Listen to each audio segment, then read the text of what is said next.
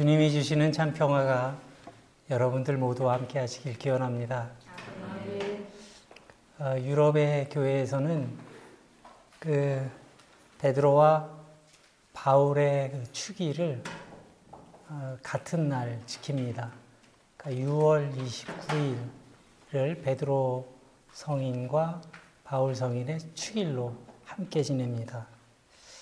초대교회를 어, 넘어서 어, 교회를 대표하는 두 인물의 축일이 에, 같은 날이라고 하는 그 사실이 어, 참 묘한 울림으로 다가오는 것 같습니다.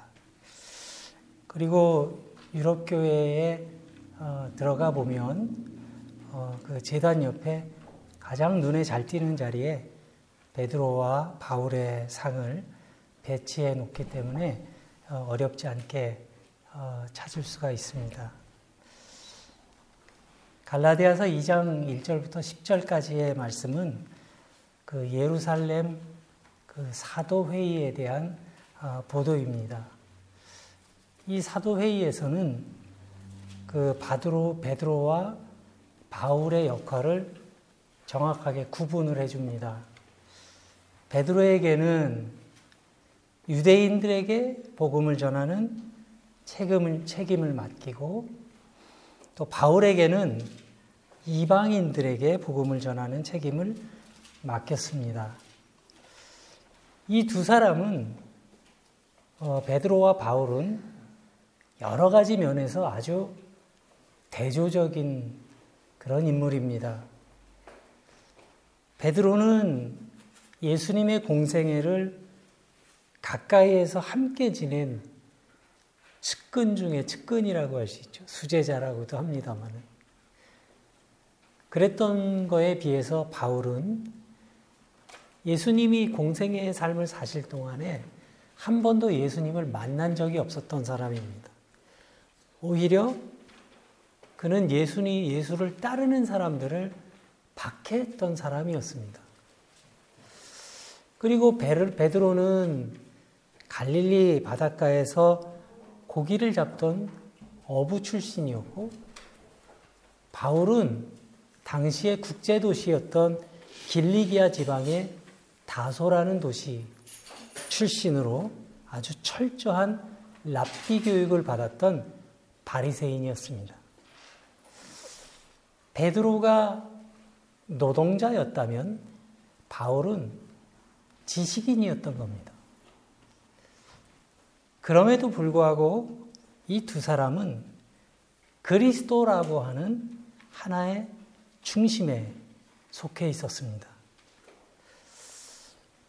이 성인의, 두 성인의 삶과 죽음을 생각하면서 저는 독일 뮌헨에 있는 어, 알테 피나코텍에서 보았던 알브레히트 듀러의 그림이 생각났습니다. 네 사, 피어 아포스텔, 네 사도라는 제목의 그림인데요. 듀러는 이 두 성인을 요한과 베드로 그리고 마가와 바울을 함께 그렸습니다. 그리고 베드로의 왼손에는 어, 열쇠가 들려 있습니다. 왼손에 열쇠를 들고 있어야 그게 베드로죠. 그리고 사도 요한과 함께 성경을 들여다보고 있는데 마치 뭔가 아주 집중해서 받아들이고 있는 것처럼 보입니다. 베드로의 얼굴은 매우 관조적이고 또 그 눈길은 말씀을 아주 깊이 응시하고 있는 것처럼 보입니다.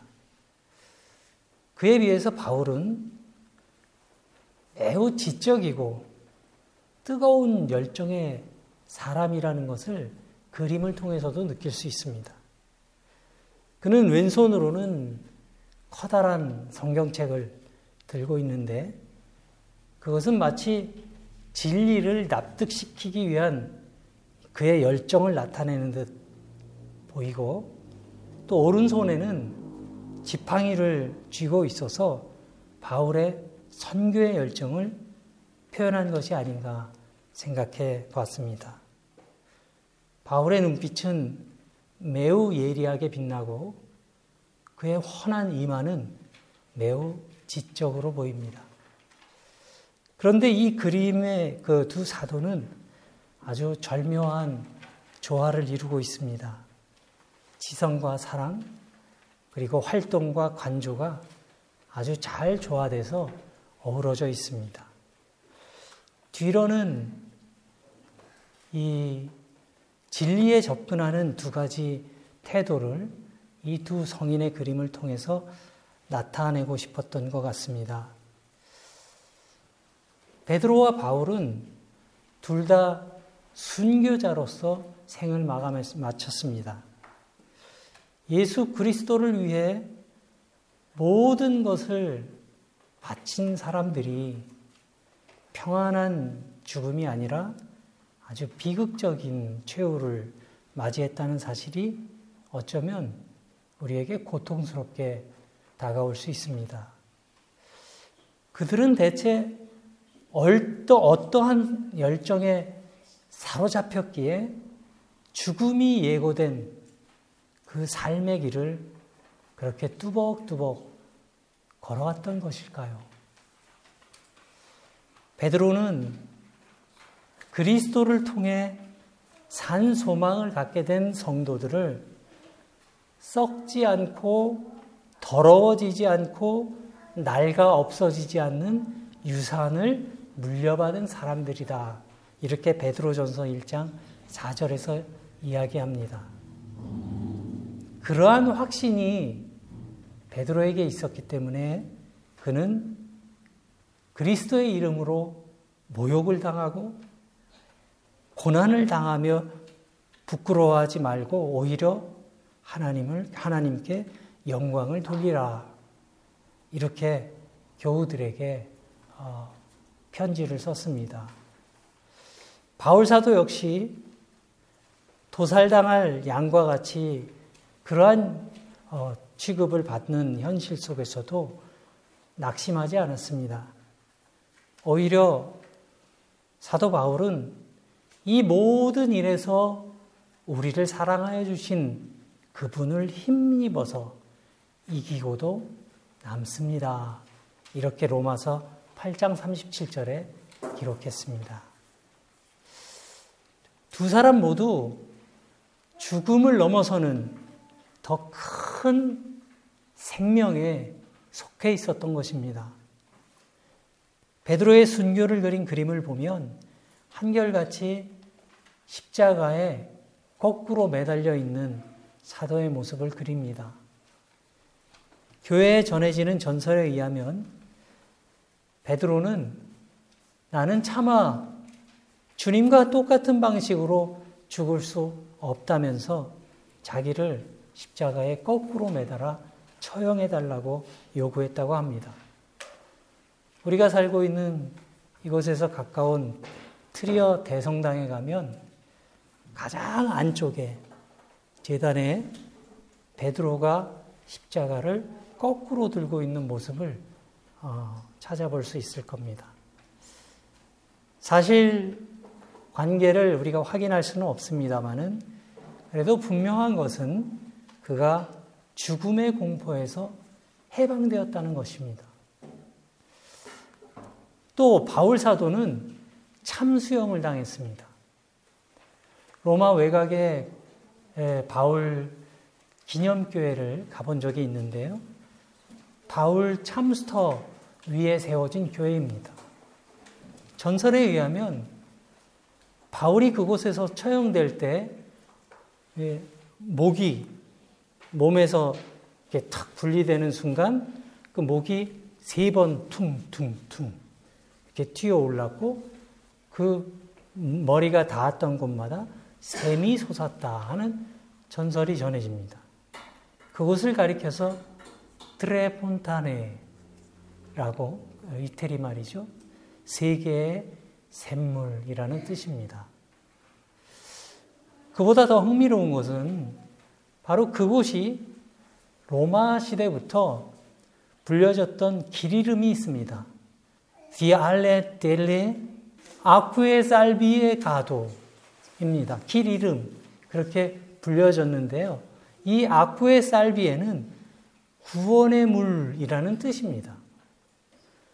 로마의 그, 그 도시에 물을 공급하던 그 수원, 저수지가 있던 그런 곳이기 때문에 붙여진 이름입니다. 그런데 저는 그 이름이 그렇게 예사롭게 들리지 않았습니다. 바울의 순교의 피가 흘러서 생긴 세계의 샘물. 바로 그곳이야말로 구원의 물이 발원한 곳이라는 뜻으로 새긴다면 너무 지나친 억측일까? 만약 그렇다고 하더라도 저는 그렇게 생각하고 싶었습니다. 구원의 물을, 물을 마신 사람은 죽음의 공포 때문에 자기의 양심을 팔지 않고 작은 이익을 위해서 자기의 영혼을 팔지 않는 사람입니다. 우리는 살아도 주님을 위해서 살고 죽어도 주님을 위해서 죽습니다. 그러므로 우리는 살든지 죽든지 주님의 것입니다. 로마서 14장 8절의 말씀입니다.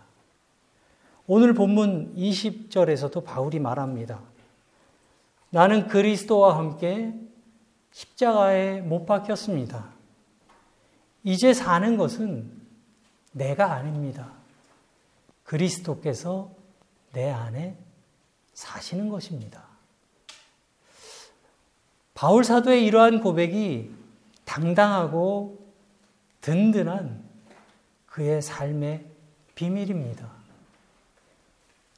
이 마음이 우리에게 없기 때문에 우리의 믿음의 삶이 부실한 겁니다.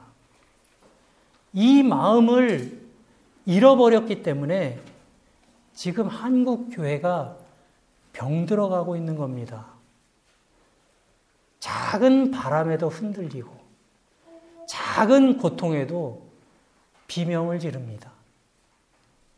커지고 부유해지려고 하기에 오히려 죽어갑니다. 많이 돌아오긴 했습니다마는 베드로와 바울이라는 이 신앙의 거인은 우리와는 다른 종류의 사람들이 아닙니다. 그들도 우리처럼 수많은 시행착오를 거쳤습니다.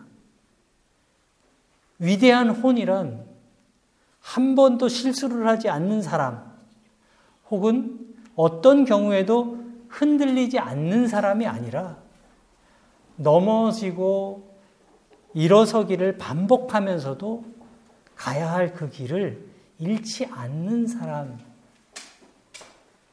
그 사람을 위대한 혼이라고 하는 겁니다.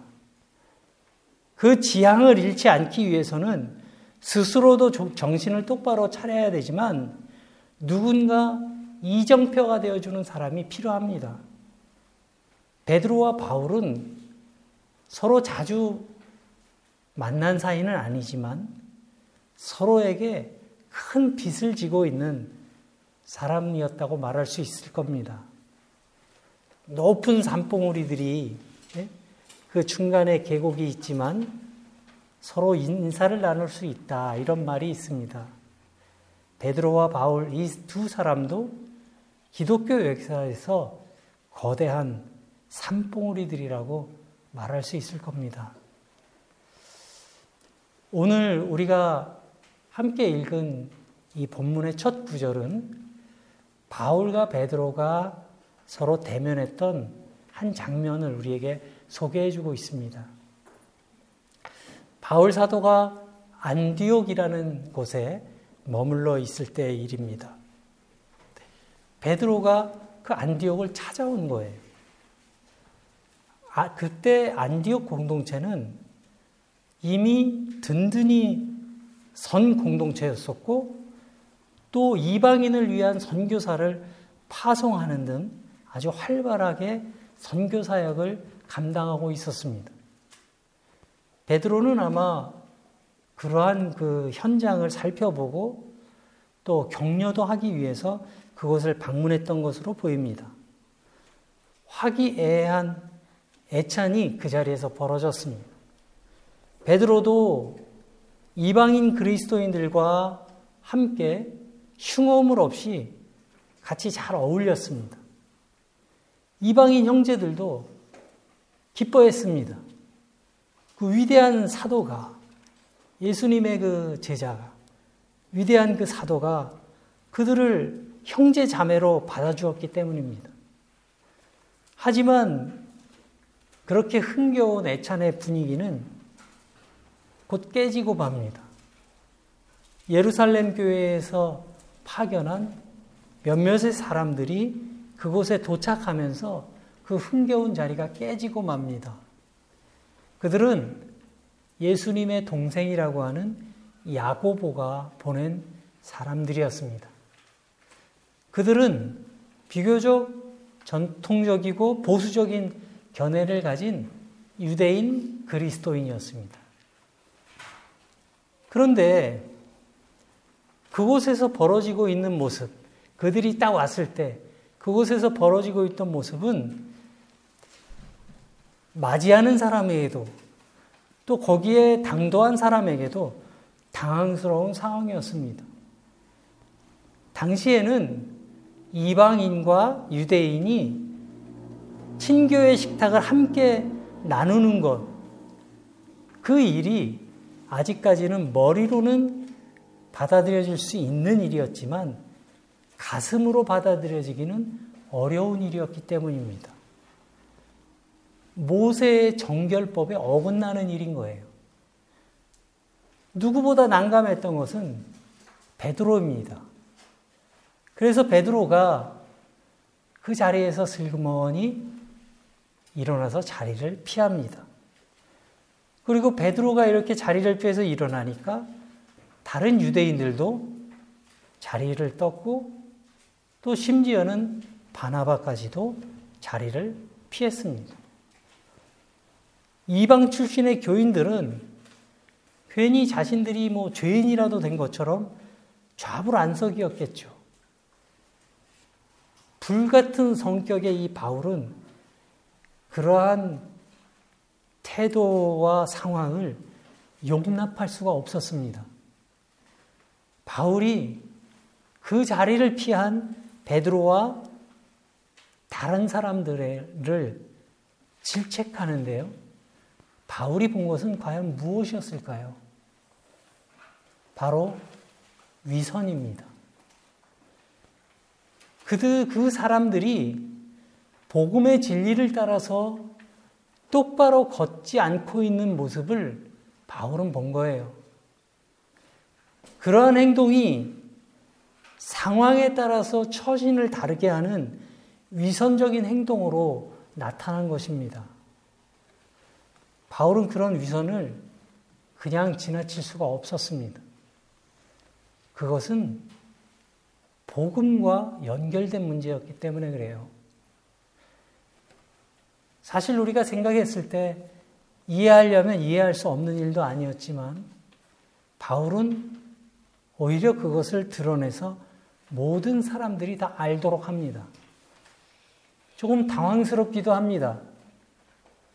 우리는, 우리가 알기로는 아름다운 신앙 공동체라고 하는 것은 서로의 허물을 덮어줄 때 성립된다는 사실을 우리의 경험을 통해서 잘 알고 있습니다. 사사건건 대립하고 또 뭐 작은 일도 다 들춰내고 옳고 그름을 따지는 사람들로 인해서 공동체는 병들어가고 허물어지기도 합니다.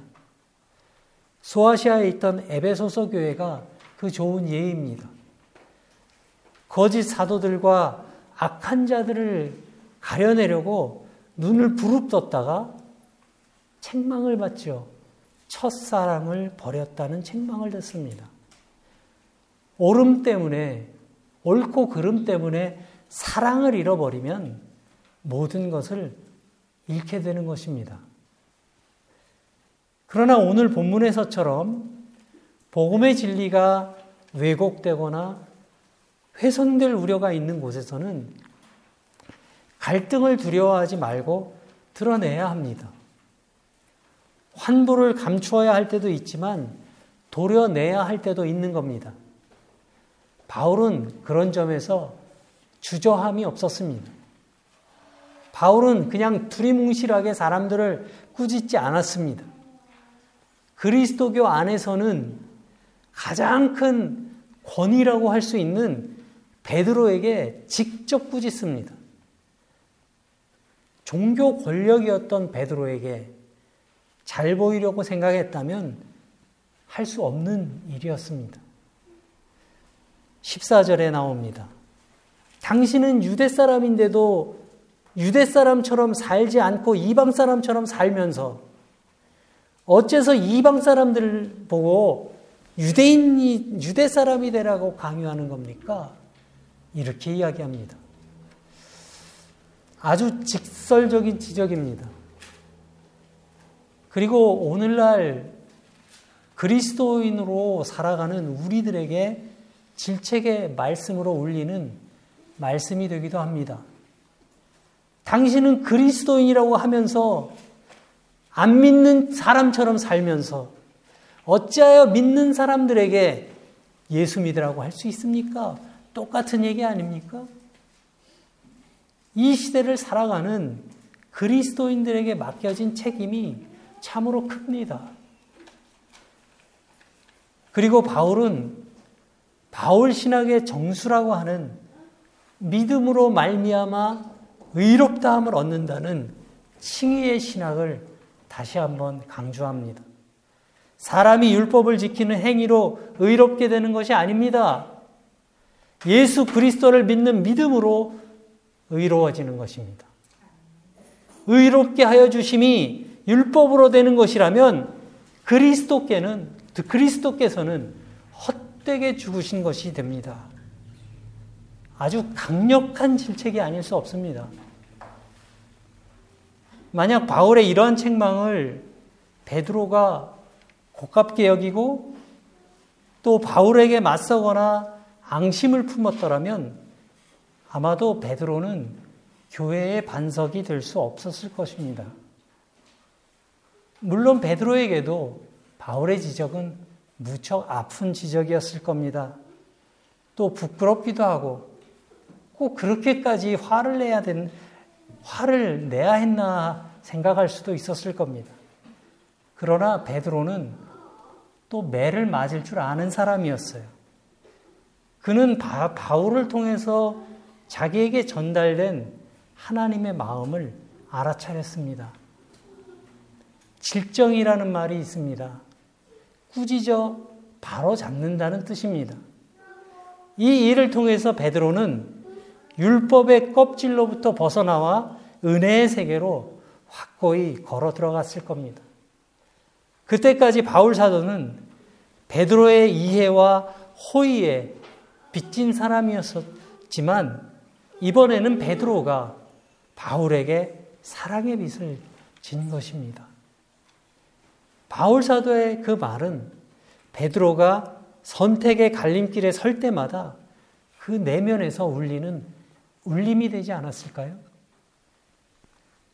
사랑하는 교우 여러분, 우리의 선인들은 듣기 좋은 말만 하는 사람을 가까이 하지 말라 이렇게 가르쳤습니다.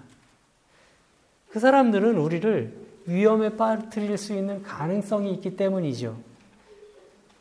저는 길벗이라는 말을 참 좋아합니다. 베드로와 바울은 그 길, 예수 그리스도의 길을 함께 걷는 길벗이 되었습니다. 베드로와 바울은 절묘한 조화를 이뤄서 초대교회를 튼튼히 일으켜 세웠습니다. 베드로는 천국의 열쇠를 쥐인 약속의 상징으로 그리고 바울은 한 손엔 복음, 한 손엔 성령의 검을 쥔 복음의 전사로 교회의 두 기둥이 되었던 것입니다. 그리고 마침내 이분들에 의해서 일으켜진 새 교회는 우리들을 그리스도에게로 안내하는 오솔길이 되었던 것입니다. 이제 복음을 듣고 그리스도의 제자가 된 우리가 누군가를 위해 그 길이 되어 줘야 할 차례입니다. 우리에게 주어진 생명의 시간을 사는 동안 우리 영혼이 더욱 맑고 깊고 따뜻해져서 예수의 길을 함께 걷는 길벗이 되어가는 저와 여러분들이 되기를 주님의 이름으로 간절히 기원합니다.